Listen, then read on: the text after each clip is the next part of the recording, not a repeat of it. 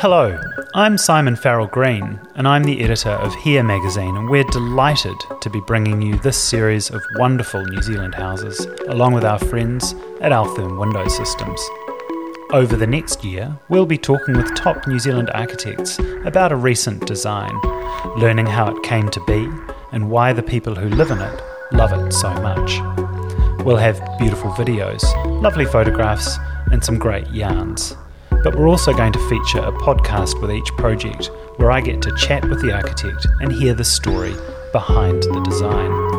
It's a chance for us to sit down at length and hear the full story. From the city to the country, from large and luxurious to small and clever, I hope you'll follow along with us as we explore these wonderful New Zealand houses. Creating a home in the mountains often comes with ideas of rural isolation and wide open vistas. But as anyone familiar with the booming central Otago town of Wanaka knows, very often the view comes with neighbours, and it also comes with weather ranging from baking hot in summer, freezing cold in winter, and incessantly windy in spring. Architect Chris Wilson of Wilson and Hill recently designed a house in a new subdivision in Wanaka with just those constraints. Built initially as a holiday home, it'll one day become the owner's full-time home. That's quite a few things to pack into a four-bedroom house. Chris Wilson joins us from Ōtautahi Christchurch. Hi, Chris. Hi, Simon. Nice to have you. Good to be here. So, look, tell us, there's, there's quite a bit going on in this house, but maybe we should sort of pull it all back. And, and what what did you think when you first visited the site? What and, and what was what was there? Um, well, pretty much the clients that uh, we designed the house for were the first purchasers of um, the site in this new subdivision. So they had, I guess, first pick of the sections as well. So they chose one that was fairly central within the subdivision. So basically it looks straight out to the lake, so the main lake is in front of the site, and then there's a large hill um, on the other side of the lake which is sort of central to the view, and then you've got the mountain vistas each side of that hill. I guess when we got there it felt pretty much like a blank slate, so uh, you know there were no neighbours or no reference um, to you know to any other buildings in the area, so um, it was pretty much like building in a paddock.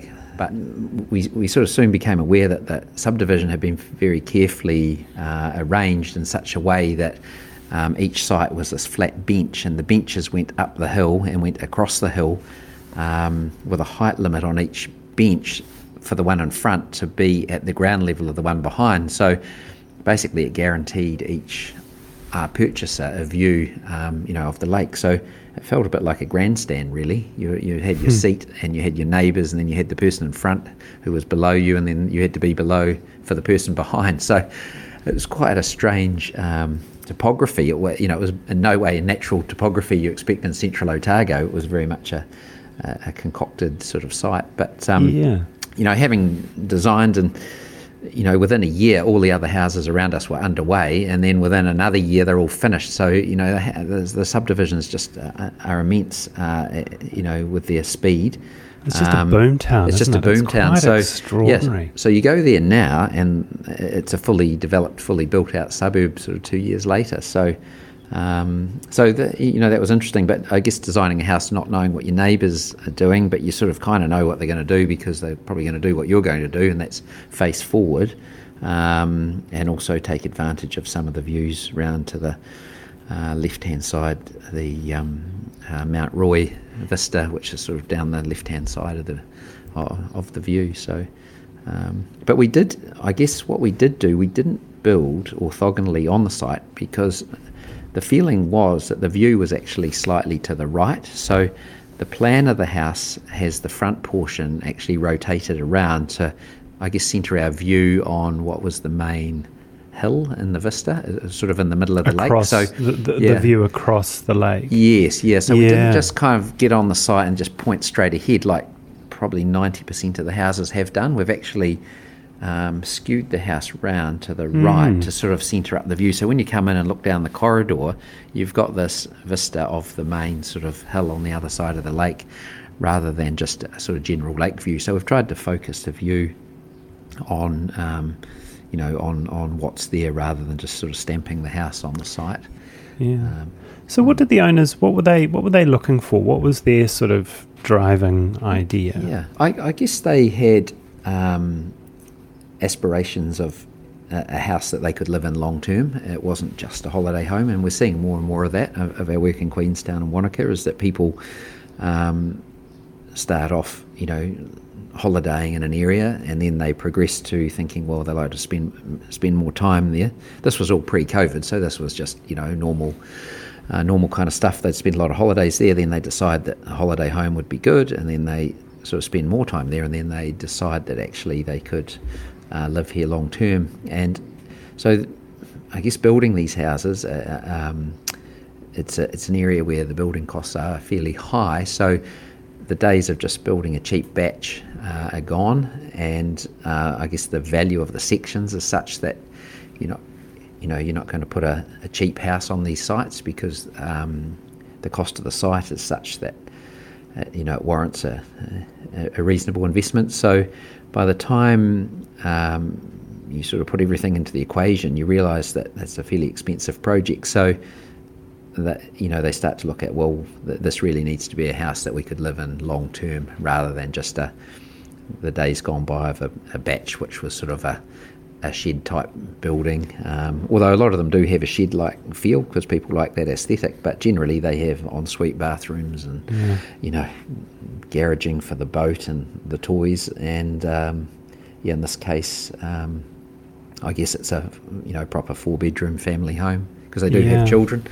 And so, so you've sort of got, that's an interesting mm. point, isn't it? So you've got this, maybe once we might have had this vague idea of, oh, we'll, we'll go and live, we'll go and live at the batch, or we'll spend more time at the batch, but actually the costs now are driving people to, to make that decision much earlier in the design process, because of the sheer amount of money it's going to cost them to get that's the right. thing yep. get the thing yep. built. That's fascinating. Yeah, and I think also these places in days gone by were probably remote, and the prospect of living there was probably, you know, not great, whereas now with the internet and all that type of stuff, people can run their business from there, they can talk to family and friends at will, they can be connected globally. So it's not like um, you're in a backwater anymore. You you know you can do just as much. For a lot of people, they can they can function perfectly well down there and live in a fantastic environment, and um, skip the city hassles, and um, and and still continue, you know, as a um, you know, if if your job allows that. So um, mm. that that's sort of a, a sort of interim step that some people can take, is, you know, maybe not living there permanently, but maybe spending three or four months down there over summer, and maybe working from home for two of those months, have a month's yeah, holiday, so and spend a couple of months actually working there. And the, if the kids are on school holidays, they can um, you know, they can still be down there. So there's a lot more, I guess, opportunity Um, for New Zealanders to be occupying the whole country now, rather than just um, converging on the on the cities. Mm. So there, there's an interesting point there, though, because one of the delights, I guess, of of a holiday home or a batch is that that looseness and that difference to to maybe your city life. Yes. So yeah. when you come to do something like this, how do you walk that line between sort of home and away, when you've got something that's going to be home rather than, you know, away long term? yeah.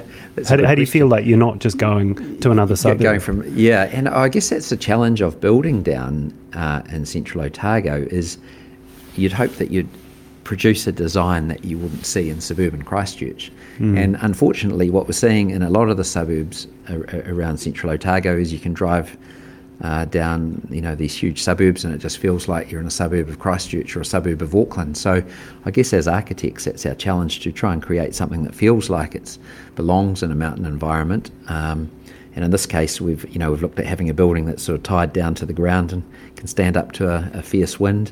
Um, and it's sort of got a simplicity that you might see in a rural environment, but it's not, it's not an urban house. It's not something that we would build in, you know, central Christchurch.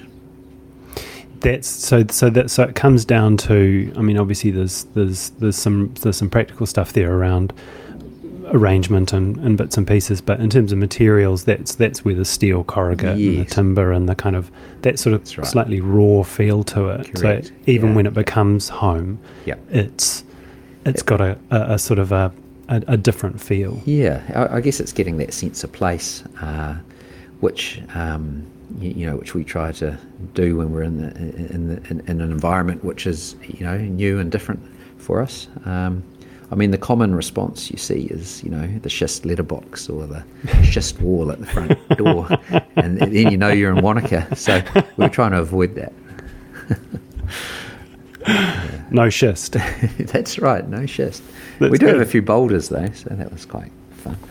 Mm. I like it. Mm. So, yeah, and, and you know, you, you talked about the fact that, you know, the, the owners have got kids, you've got an extended family. Maybe you can sort of tell us a bit about how the house is arranged and, and how everyone sort of fits in and, and yeah. the spaces and how that sort of works. Sure, yeah. Well, the um, the idea was to have the living space, you know, uh, at the front of the site, because it's where, where the views are, but we've arranged the um, the master bedroom and all the bedroom, well, not all the bedrooms, but three of the bedrooms around a courtyard which sits to the, the west. The um, the master bedroom, I guess, is the the feature room that looks out over the courtyard and then looks through the house to the view beyond. So um, I guess just trying to give them, you know, give each of the rooms, uh, you know, a reasonable outlook and a and a different feel. So when you're in different parts of the house, it, you, you know, you're getting, you're getting, um, I guess, different aspects, and it's not like everybody's just lined up in a row.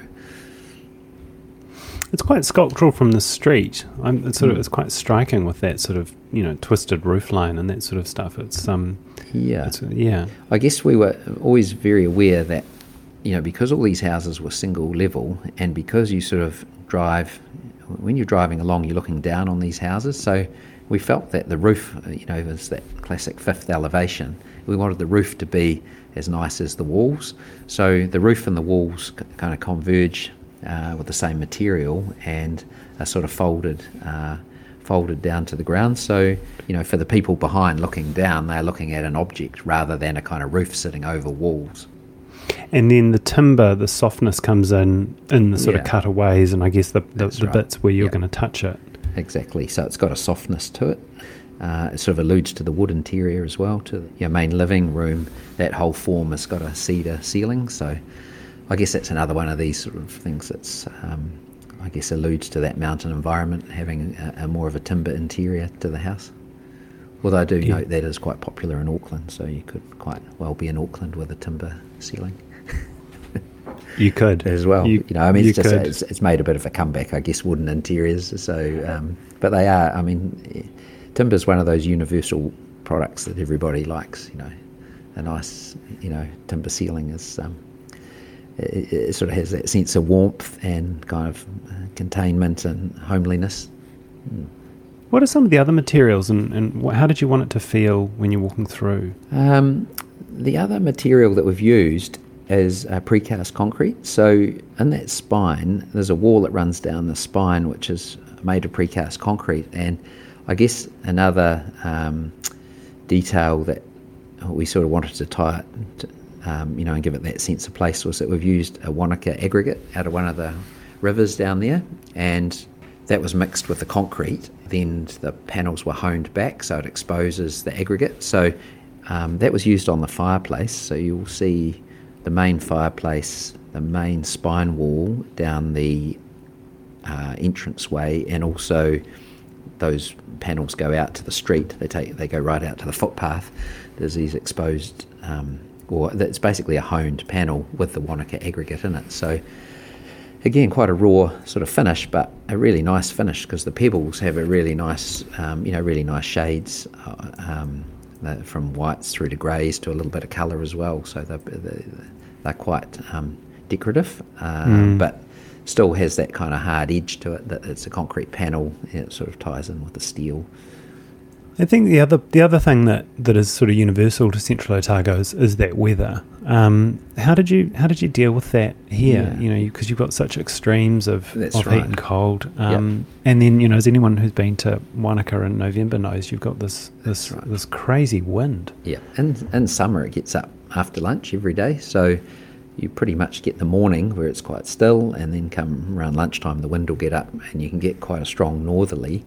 Um, and that can that can go on for days, so it's not it's not occasional. That can be uh, over summer. So we wanted an outdoor living area where, you know, you had protection from that wind. You weren't, um, I mean, the normal sort of thing you see is, you know, you put up your big front window and then you pour your deck out the front. Um, but in summer, it's just either too windy or too hot. I mean, central Otago is extreme, you know, has extreme weather. It's either freezing in winter or it's super hot in summer. So having those spaces that you can retreat to are quite important. So the way we organised the plan was, as I mentioned before, the bedrooms around the back and then the front portion of the house coming right round in the courtyard. So the courtyard's totally enclosed with with the house uh, on three sides, and then there's a fireplace to the west. So the idea is you can open from your living room out onto that space, leave the doors open and enjoy the day, enjoy the view, but um, but you're out of the wind.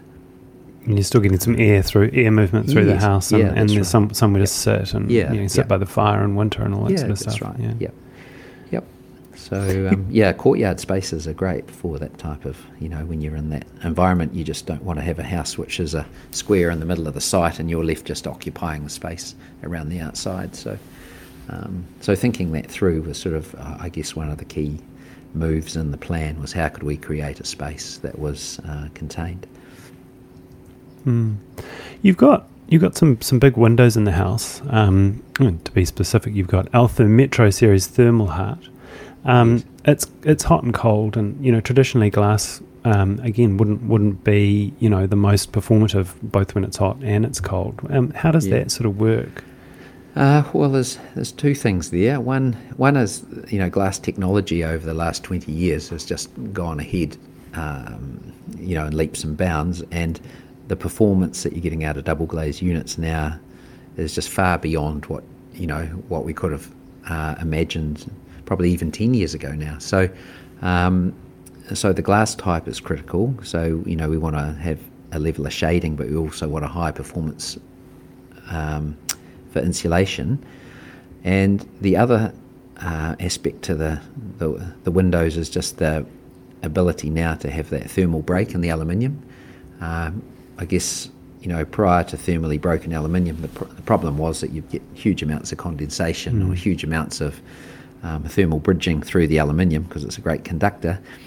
But with thermally broken suites now, you know, that that problem's gone. So with a really high-performance double-glazed unit um, and a thermally broken suite, you know, it, it, it's, um, you know, you, you've got the ability now to really, you know, have...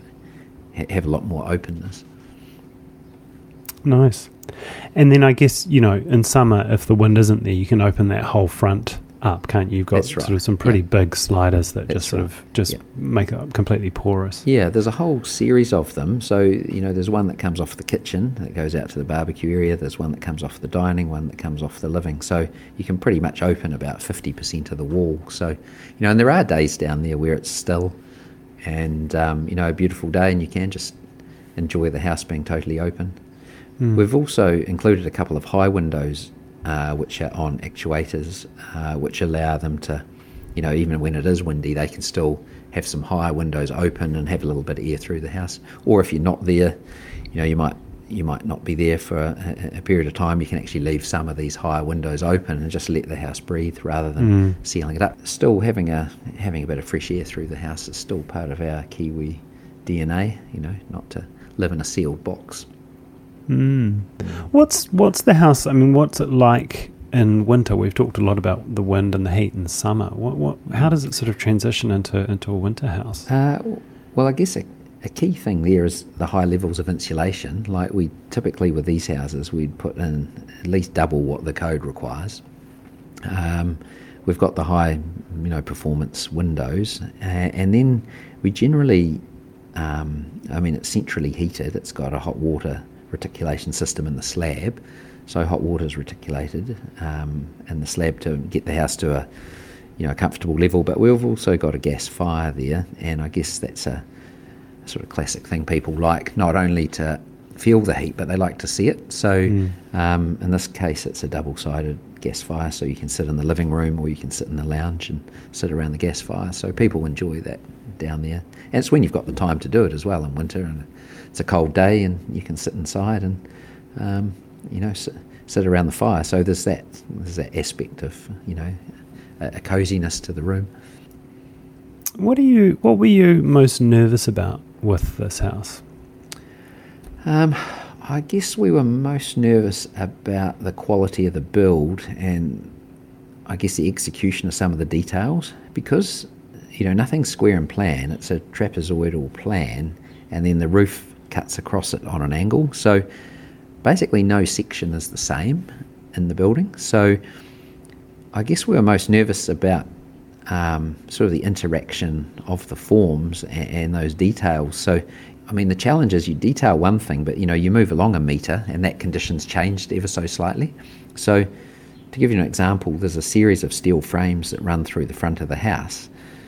And, of course, one starts off with the high point at the front, and then the very end one has the high point at the back. But all the middle ones have a cranked um, kind of form, which uh, each one is different. But then, you know, you line them all up, and then you hope that the ridge is a straight line between them. So the challenge was really around the geometry. So I guess with with uh, Revit and such, you know, programs that we use at the moment, you've got the technical ability to draw these things, but then it's another thing, you know, to translate that onto site. So you hope that the, you know, the steel worker has made the steel frames to, you know, exactly the right um, uh, dimensions, and there's just no room for error. So uh, I guess that's the challenge, and so you really need a builder who's on top of that type of thing and who's who's watching it, because you you know you're not there daily. We we typically are there once every two weeks or once every month, um, depending on the stage of the project. So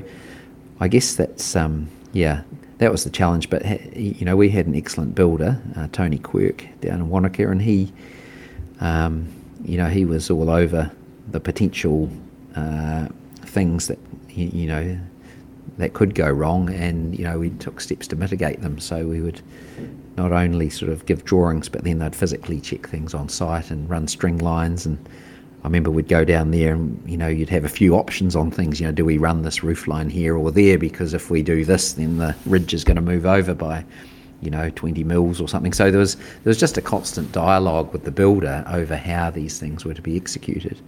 So you end up with a house that looks quite simple and looks quite clean and straightforward, but that's often the hardest, um, you know, the hardest thing to achieve. Mm. What are you, I guess, conversely, what, what are you most proud of with it when you look at it now? Well, probably most proud of the, uh, I guess, the exterior form, how it's just got a, a simplicity to it. You know, just the, you know, that simple idea of folding the roof and the walls together, but just with some details that um, really highlight that continuity, like allowing the ribs of the roof to wrap around um, down the fascia. There's no sort of horizontal flashings. Everything's made to uh, to fold around, and that even comes back in and meets up with the windows under the fascia. So I guess, you know, in our practice, there's a focus on detailing and, you know, producing um, details that sort of enhance the architecture.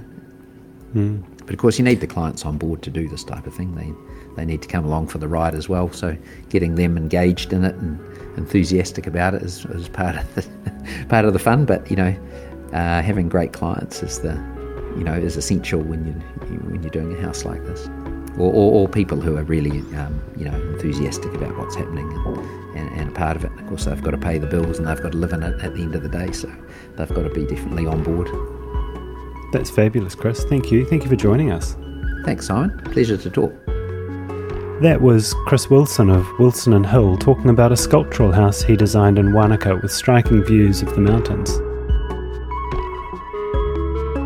Thanks for joining Here and Altherm as we explore these great New Zealand houses and chat with the architects who brought them to life. We'll see you next time.